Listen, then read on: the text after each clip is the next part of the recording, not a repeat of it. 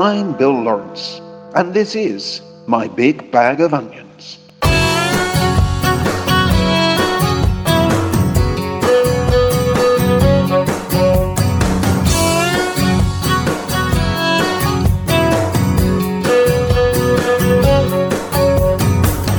got from Maine to California, broken hearts that pass unknown.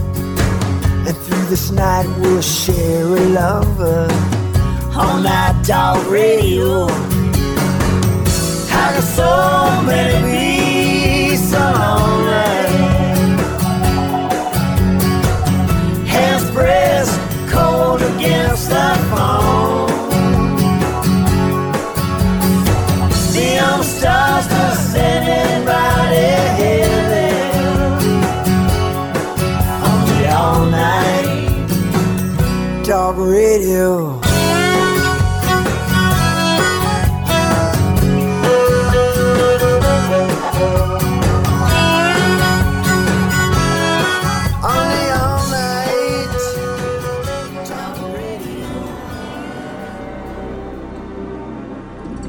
You know, the interesting thing is that if one looks at it in the abstract, many people think there's a huge amount of disagreement. If you actually get people to talk about individual cases, it turns out that there's a great deal more moral agreement than one thinks. Um, I've often experienced in every single conversation where people say, oh, it's all up for grabs and it's, you know, just a matter of preference, you say, okay, so is it just my preference? that I don't believe babies should be burned to the god deity Baal. I mean, sometimes if you get a very young, very persistent young man, usually, he'll say, well, you know, in those days it was just fine. But as a matter of fact, you can usually lead people through specific examples of moral progress if you just look at not only the last couple of thousand years, but even the past 200 years, where there's a huge amount of agreement. I've been studying a lot about the American Civil War recently and the abolition of slavery. It's not simply the case that the Southerners said, we just simply like owning human beings. There were two opposing sets of moral claims.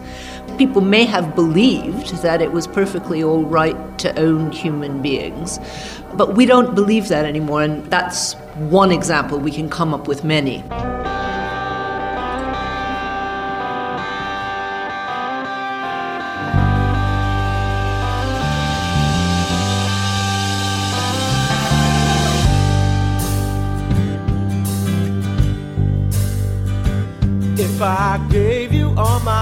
Plans, all my castles made of sand, would you hold me in your hand and let me play? If I said that I've been bled, loved my pain and lost my head, would you take me in your bed or would you stay? Would you wait, wait, wait for a brighter sun to shine my way? Would you wait, wait, wait through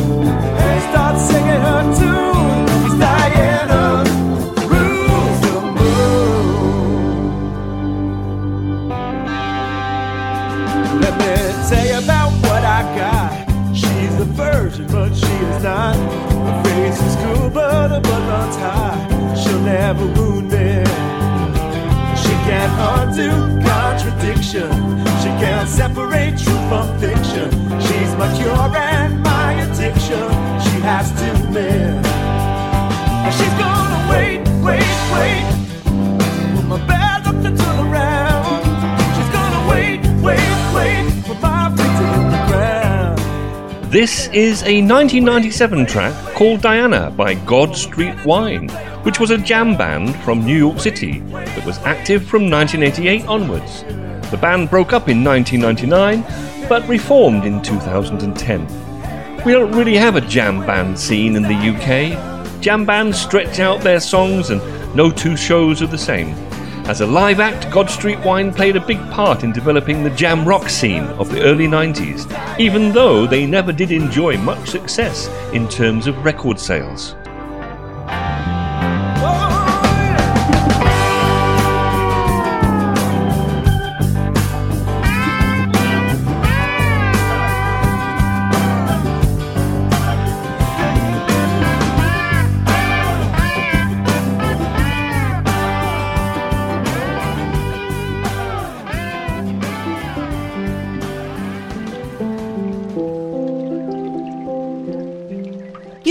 This is not a very new truth that riches don't buy you happiness. And I'm not talking about constraining. We are surrounded in the world by advertising which suggests that our lives are going to be sexier, brighter, happier if only we buy one more thing. It's very hard to shake that. I'm not arguing for total asceticism. I like pretty things as much as the next person. I'm talking about getting a perspective on what makes life worth living. The place to look is the Enlightenment. And to defend the Enlightenment is simply to defend the modern world with its possibilities for self criticism and transformation. And I think there are only three alternatives. You can go for pre modern nostalgia, things were all better in some golden age before. Well, they weren't better for many people. Or you can go into kind of post modern cynicism and give up the idea that anything has value at all. Between those, I go for defending modernity, but also saying, well, what's crucial about the Enlightenment is a self criticism which allows us to go further. Now, standardly, the Enlightenment has been seen as valuing fairness, tolerance. I'm not even sure I like tolerance at all. You tolerate bad smells, you tolerate things that you can't change and have to live with. I think it's much more important to look at robust values of the Enlightenment. I've identified four. The first is the value of happiness.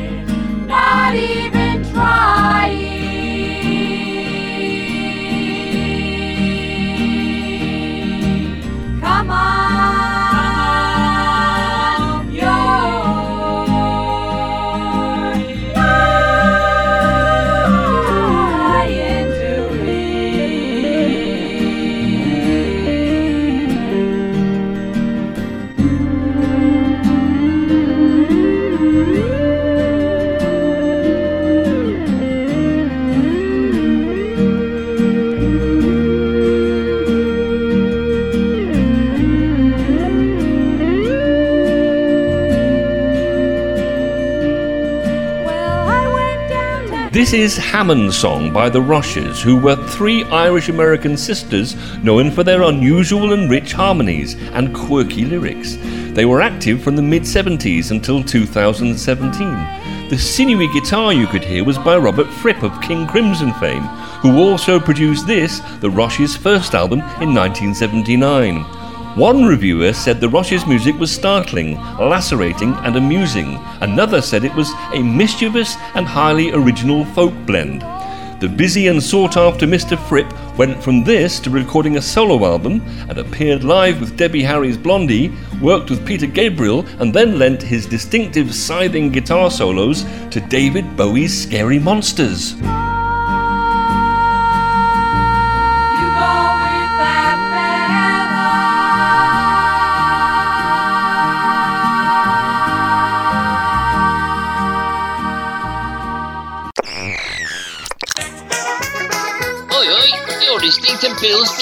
Of Onions. It seems like for the last 10 years, everyone has been talking about the way in which the internet might be changing childhood, changing children's educational prospects, changing the way they relate to each other, and possibly bringing all kinds of risks. So it just seemed like a really lively topic that people wanted to understand better. And how did you approach it? One way of coming at this particular topic is to listen to the kinds of popular discourses, the sometimes moral panics, the media headlines kind of screaming about all the things that might be bad about the internet, and start to ask, well, what would a careful social science analysis show if we were to go and interview children, interview parents? I suppose we should start by saying what counts as a child in this context. That's a really great question. It's not obvious actually what either child or internet means, and both we could say are changing. It's important to me to think about the history of childhood and to think about the way in which our conceptions of a child have changed. And for many people, it means quite a small person, under about, let's say, 10. But from the point of view of many of the policies that uh, are there to both provide for and protect children, many would point to the UN Convention on the Rights of the Child as the kind of really key framework. And that defines a child as anyone under 18, recognising that they have different needs and somewhat qualified rights depending on their capacity. So there's always a kind of careful question about age, about context, and about what kinds of needs and abilities they have at different ages.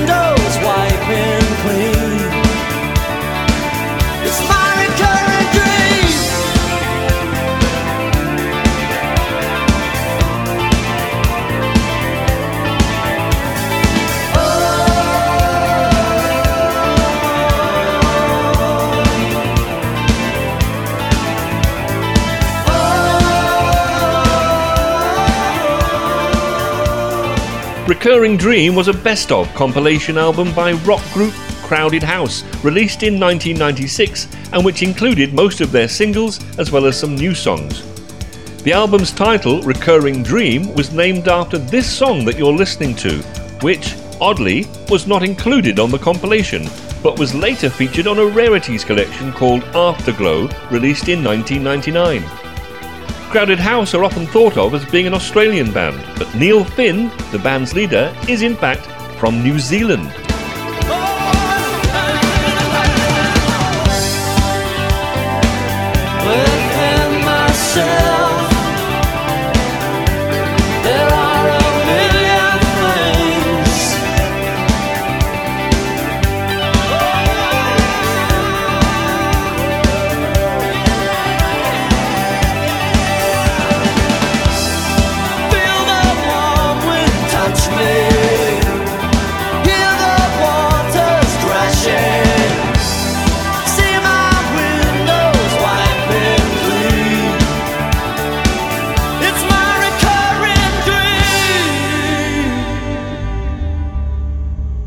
Value of the Enlightenment or of modernity is the value of reason, which has been absurdly caricatured in just about every description of the Enlightenment, starting with the Counter Enlightenment, you know, in Edmund Burke in uh, the 1790s. It's a very old claim that if the Enlightenment is in favor of reason, it can't deal with emotion.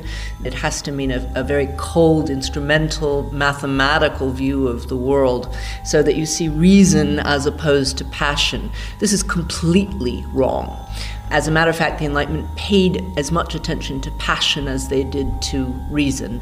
Moreover, they never thought that reason was unlimited. They were very clear that reason had limits. They didn't see the goal as some kind of monster machine. What they opposed reason to was superstition and blind authority. The idea that centers of power could simply say, well, I said so, and that's a reason. I mean, a king or a priest or whatever, or I intuit, God told me to invade Iraq. I mean, George W. Bush said that. He truly believed it, okay? Now, an Enlightenment answer to that would be, well, maybe he did, but if we're dealing in the public sphere, what you discuss with your God is your business. But if we're doing public, political, moral actions, we need to be able to justify them and argue about them in a transparent way that every moderately educated person can understand.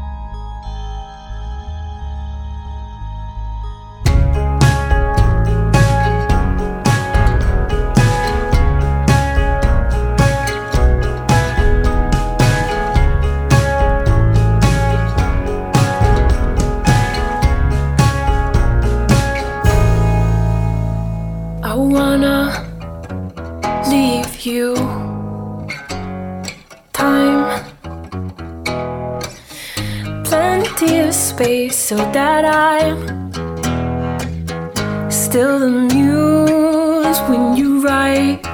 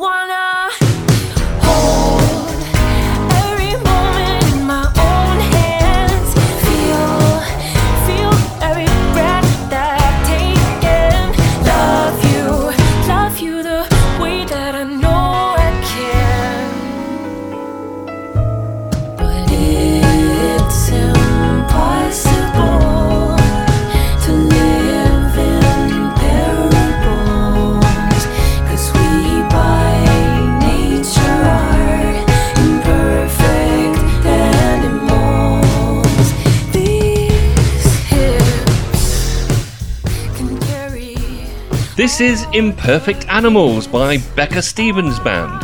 And here's a listener's comment from underneath the YouTube video for this song. It says, I love Becca Stevens, and I'm in her corner hoping she'll get the sort of success that her talent deserves. But it needs to be said, this clip sucks shit. I'm not sure why Becca's clip is using an animal that has clearly been trained, which means forced against its nature to entertain human beings in order to survive. But it ain't cool, and it ain't funny, and it just ain't right.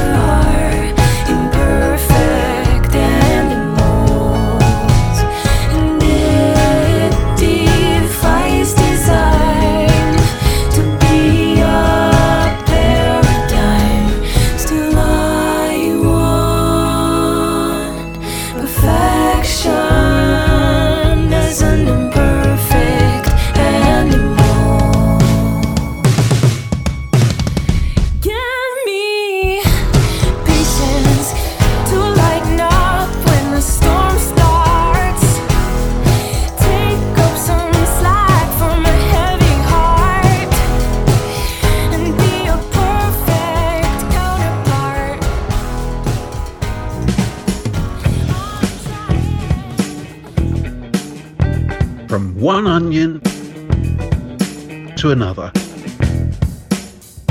Just like that.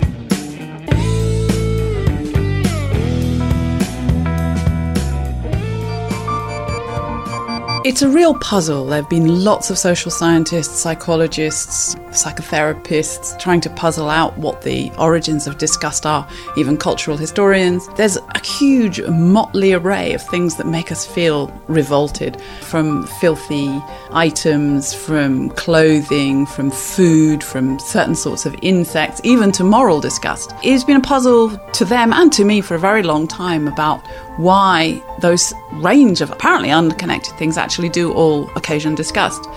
I was studying the problem of how to get people to be more hygienic to try and prevent disease in developing countries. And I'd been doing some anthropological studies into understanding hygiene.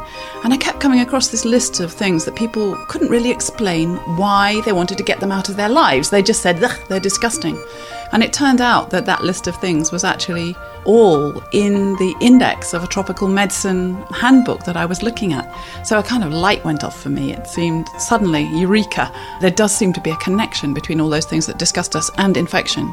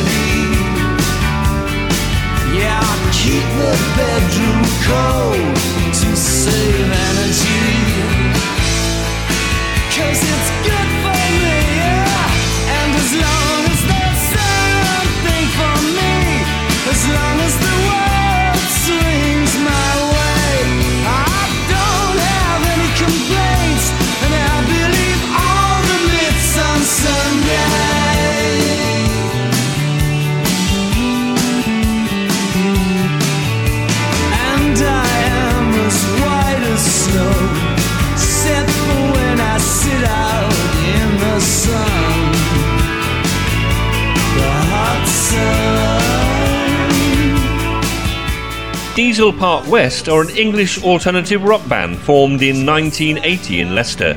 They have released 10 albums to date, but probably none more famous than Shakespeare Alabama, which came out in January 1989, and whose 10 songs yielded no less than 4 singles. This one, All the Myths on Sunday, being the most successful of them. In the mid 90s, they didn't have a record deal, but they bounced back and are still going strong, having accumulated a great catalogue of crafted guitar driven songs. A new album is expected in 2018, their 38th year together. As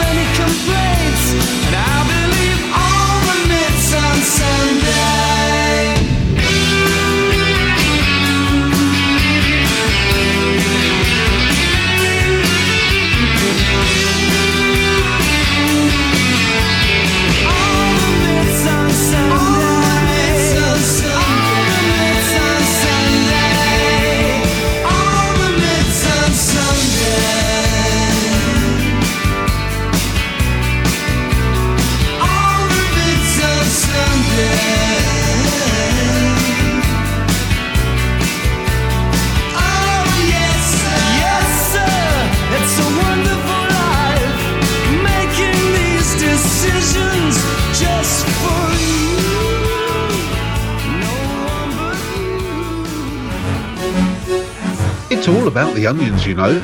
So I think people do tend to use different sorts of arguments connected to the idea of the state itself. So, for instance, somebody might say, a state is the kind of entity that needs to have a right to exclude because that's what sovereign states do, or it's essential to the functions of states that they're able to exclude. And then we need to ask whether that's true. Why do we think that that's part of the very concept of the state? So, for example, in previous times, states have claimed other rights that we no longer consider to be part of the very concept of the state. For instance, states have claimed the right to control the exit of their own citizens, or states have claimed the right to control the movement within the state of their own citizens. And those things are now no longer considered to be part of the legitimate package of state rights. So, why should we think that the right to exclude is one of those rights that states are able to claim with impunity? Now, what kinds of things do we think states need to be able to do in order to be states or in order to claim the authority that they claim for themselves? One obvious thing seems to be that states are really there to defend the people subject to their authority in some way. So we might think states have some kind of a right to self defense. And that does seem to support the idea that certain forms of exclusion might be permissible under certain circumstances.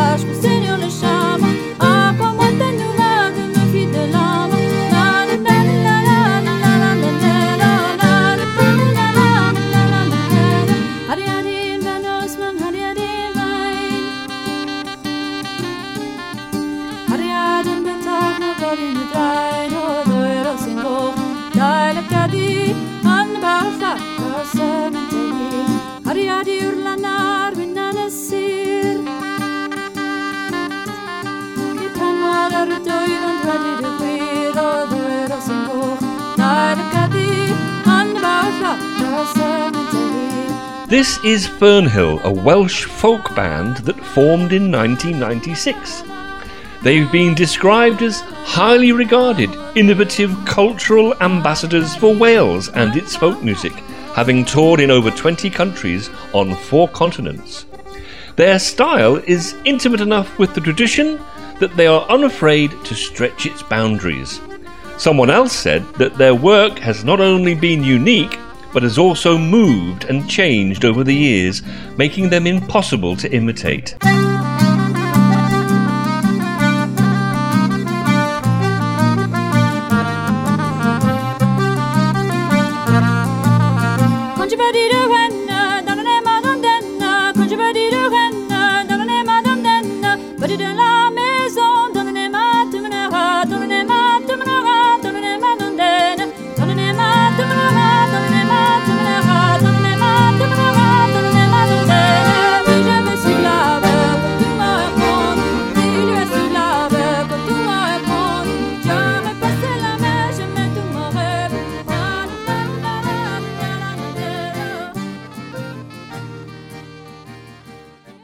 It's just onion after onion.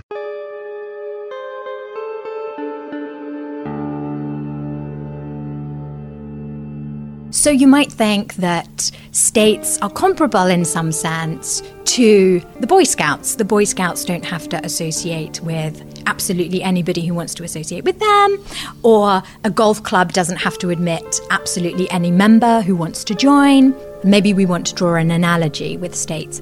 A question that we might want to ask is whether this analogy is appropriate. Now, if you get kicked out of one particular golf club or you're not allowed to join one particular golf club, it looks like there are plenty of others that you can become a member of. And actually, even if you weren't able to become a member of any golf club, maybe your life could still go okay. It's not the same with states. The world is made up of states, and you need to be a member of one of these states. Life is terrible if you don't have a state that claims you as its member, if you're a stateless person. So the stakes are far higher. Moreover, with respect to freedom of association, it looks as though one of the reasons why we respect the rights of particular associations to decide with whom they wish to associate is because we're respecting the decisions of the members of the group to associate together in the first place. Now, that's not true of states again. States aren't voluntary associations. We don't choose to be members of them. Most of us are just born there, and we have to be members of a given state, and the state claims authority over us. So we can really try to pick apart this analogy and ask whether it's a suitable one or not.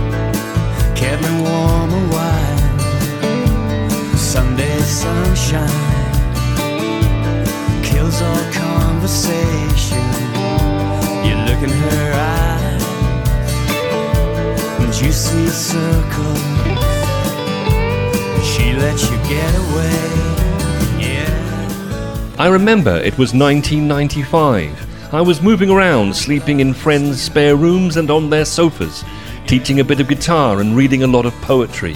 Dwelling, I will admit, on the old adage that friendship can end in love, but love in friendship never. I had a friend, Julia. She lived in a mobile home. We used to survive on tangerines and eating tuna out of cans. I remember how Sunday sunshine used to kill our conversations, and I'd look in her eyes and I'd see circles. One day she tore out a page of my magazine, and then she went away, as lovers do. That's why this Lloyd Cole song has always resonated with me. Living on juice, eating out of tuna cans, mobile home, yeah,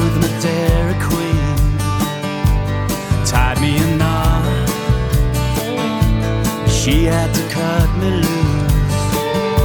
Now I'm looking at you, yeah, like like.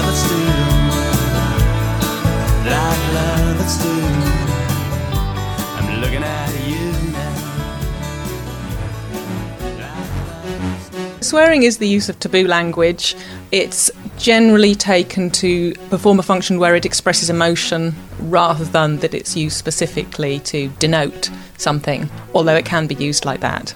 Mentioning a swear word would be referring to the word rather than using the word to refer to something else. So, if in a newspaper you see, as once happened in The Guardian, a report that Jeremy Clarkson had called somebody a where the word appears inside inverted commas, that would be an instance of mentioning a swear word. On the other hand, if you just use swear words in the context of normal conversation as I'm doing now, then that would be an example of using rather than mentioning. And generally, people are more tolerant of mentioning swear words than of using them. So, for example, in The Guardian, which has a policy, unlike most British newspapers, of printing swear words in full rather than of blanking any letters out, their editorial guidelines make it clear that there's rarely a cause to use swear words rather than mentioning them. There's almost never any cause to write a swear word outside inverted commas.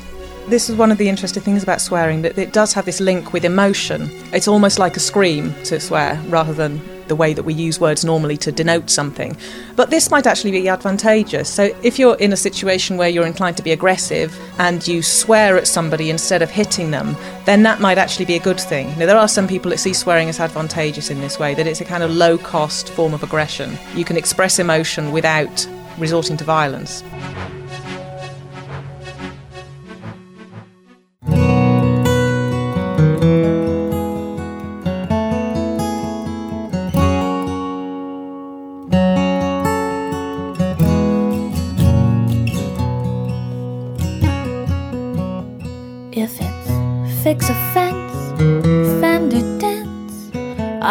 Got lots of experience.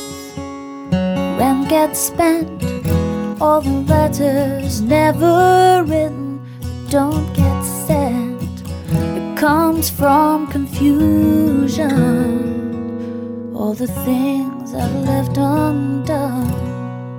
It comes from moment to moment day to day. Time seems to slip away. Cause I've got 20 million things to do, 20 million things. All I can do is think about you with 20 million things, 20 million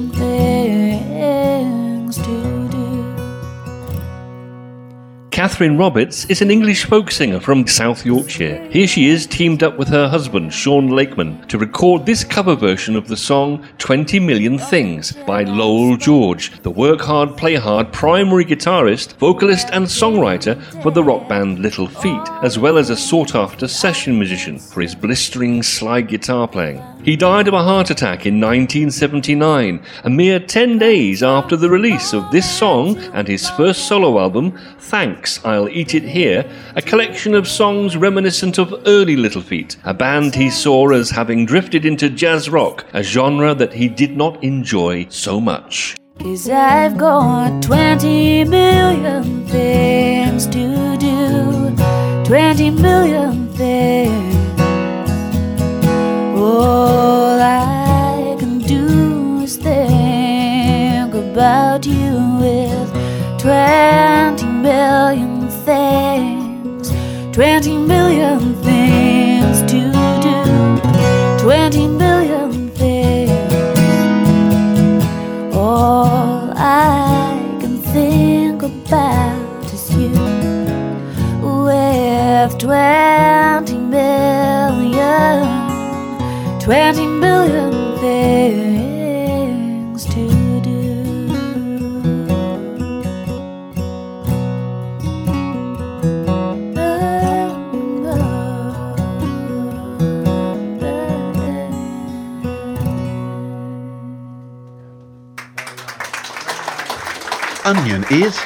as onion does. It's your Bill's big bag of onions. Obviously, there is this convention whereby you can use asterisks to avoid writing out a swear word in full, and then that somehow makes it less offensive.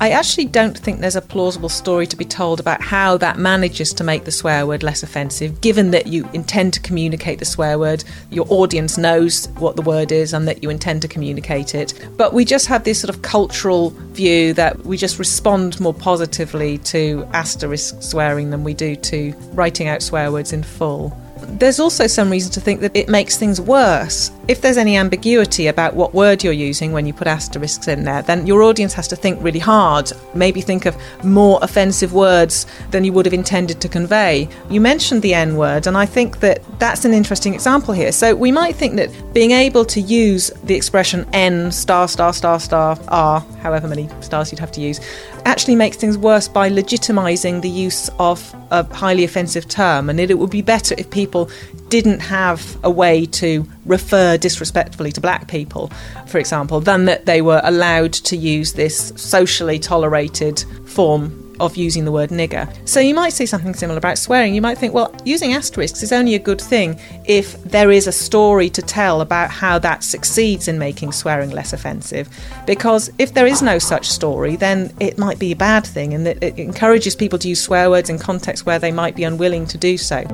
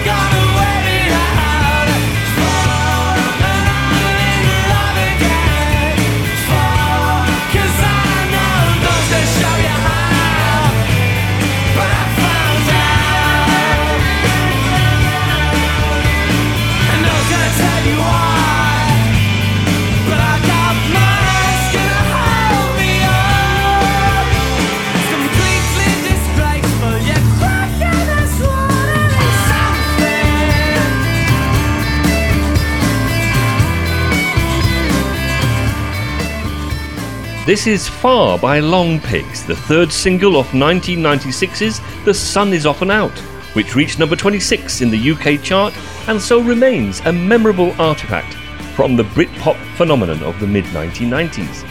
This Sheffield based band attempted to make it in America, but their second album didn't set any part of the world alight, and the game was up when the ex drummer sent the lead singer to hospital needing six stitches at a gig supporting the Pretenders in their hometown in 1999.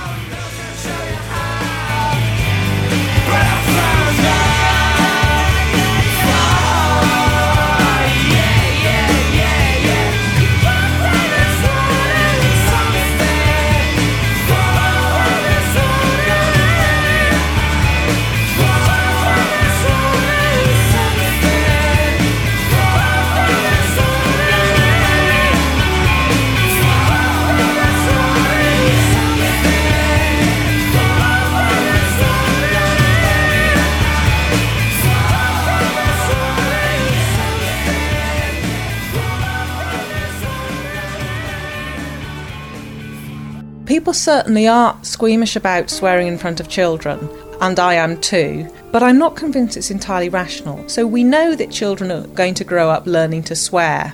And we just have to work out how it's appropriate for them to learn. What we don't want is for children to grow up swearing in the wrong context because they might go around upsetting people. But there's all sorts of ways that they could do that. So, for example, if they go around referring to people only by their first names and they go to school and they call their teachers by their first names, then that's going to be deemed as inappropriate.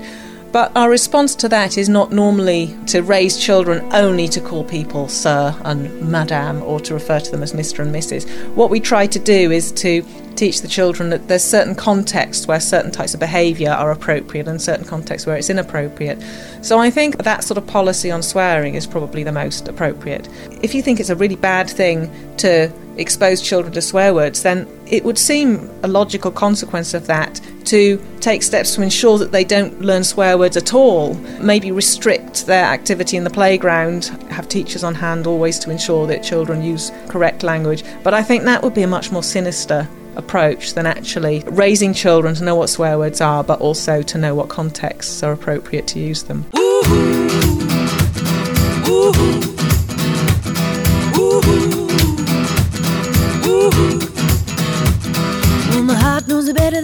myself, so I'm gonna let it do all the talking. I came across a place in the middle of nowhere with a big black horse and a cherry tree. I felt a little fear upon my back. I said, Don't look back, just keep on walking. But the big black horse said, Look this way. He said, Hey,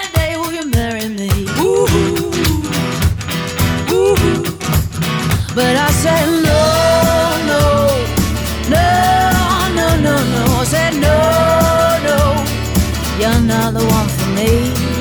No, no, no, no, no, no. I said, No, no, you're not the one for me. And my heart hit a problem in the early hours, so I stopped it dead for a beat or two. But I cut some cord and I shouldn't have done it, and it won't forgive me after all these years. So I sent it to a place in the middle of nowhere with a big black horse and a cherry tree. Now I won't come back cause it's all so happy and now I got a hole for the world to see.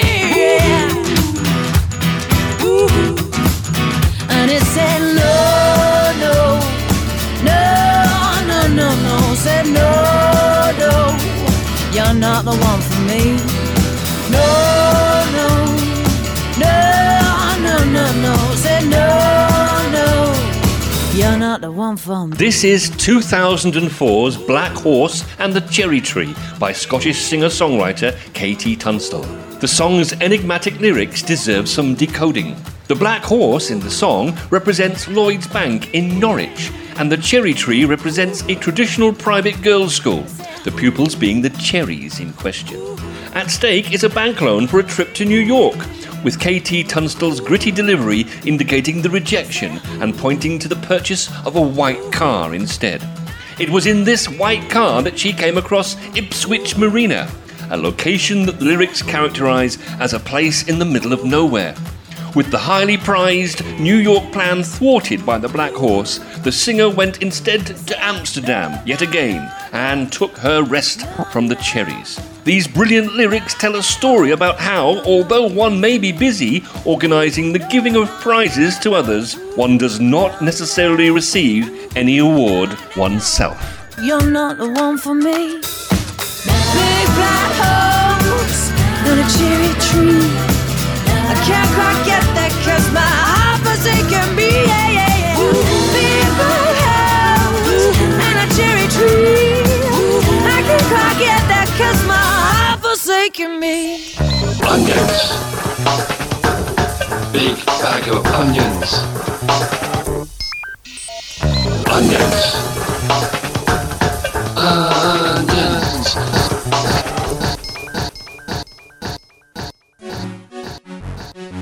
What really sparked my interest in the problem of tolerance was just how widespread its use became in the 1990s, at a time when one would have imagined that the concern with tolerance, as we have understood it over the last several hundred years, might have more or less died out. That is to say, tolerance emerges in the West primarily as something concerned with religious belief, and it emerges as a concern where there's one hegemonic religion and then a set of other religious beliefs that have to be dealt with in some way or another by that hegemonic religion. But instead of dying out, what you see in the 1990s is just an enormous renaissance in the use of tolerance. It's used to talk about everything from regimes to ethnicities to cultures to sexualities and also religious beliefs, but not primarily so.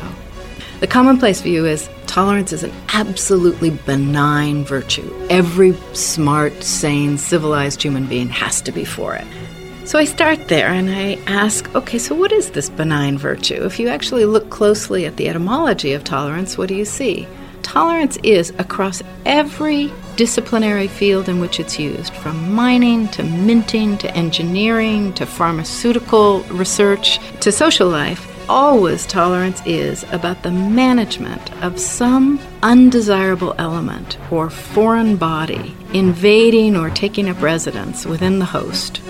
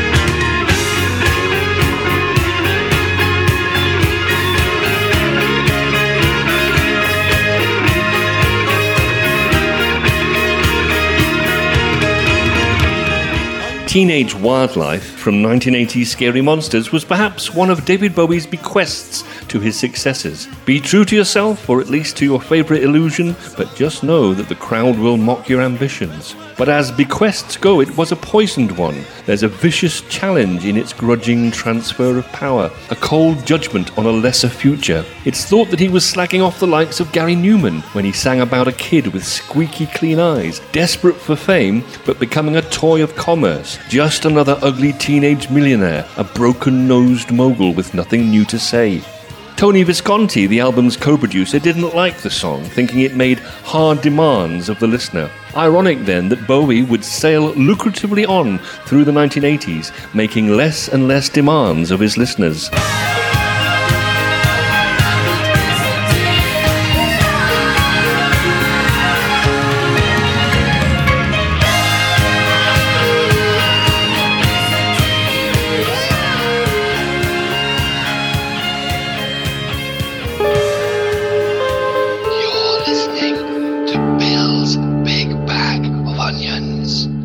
Commonplace view is tolerance is an absolutely benign virtue. Every smart, sane, civilized human being has to be for it. Tolerance is always about managing some object of aversion that is, as you say, different, but also different with a stigma, different as a problem. The host is neutral, the host is normal, the host is regular, and the tolerated object is always in some ways problematic. So, for example, in my country, with the great history of northern tolerance toward race compared to southern bigotry, what was really going on there, of course, was yes, compared to lynching and slavery, blacks might prefer to live in the North where they're not going to be lynched or enslaved. But tolerance is not exactly freedom or justice. Tolerance is being permitted to exist within a certain set of conditions and a certain set of constraints and a certain set of limits on behavior. So it's that that I wanted to explore. Why were we getting such a big set of discourses about tolerance in the 1990s in the US, in an increasingly multicultural Europe, and in worldwide civilizational discourse? Why was tolerance becoming the mantra at the United Nations when, in fact, peered at just a little bit closely, one realizes that word is always being used to handle something that is abject or subject or subordinated, and it's used to handle it in a very particular way.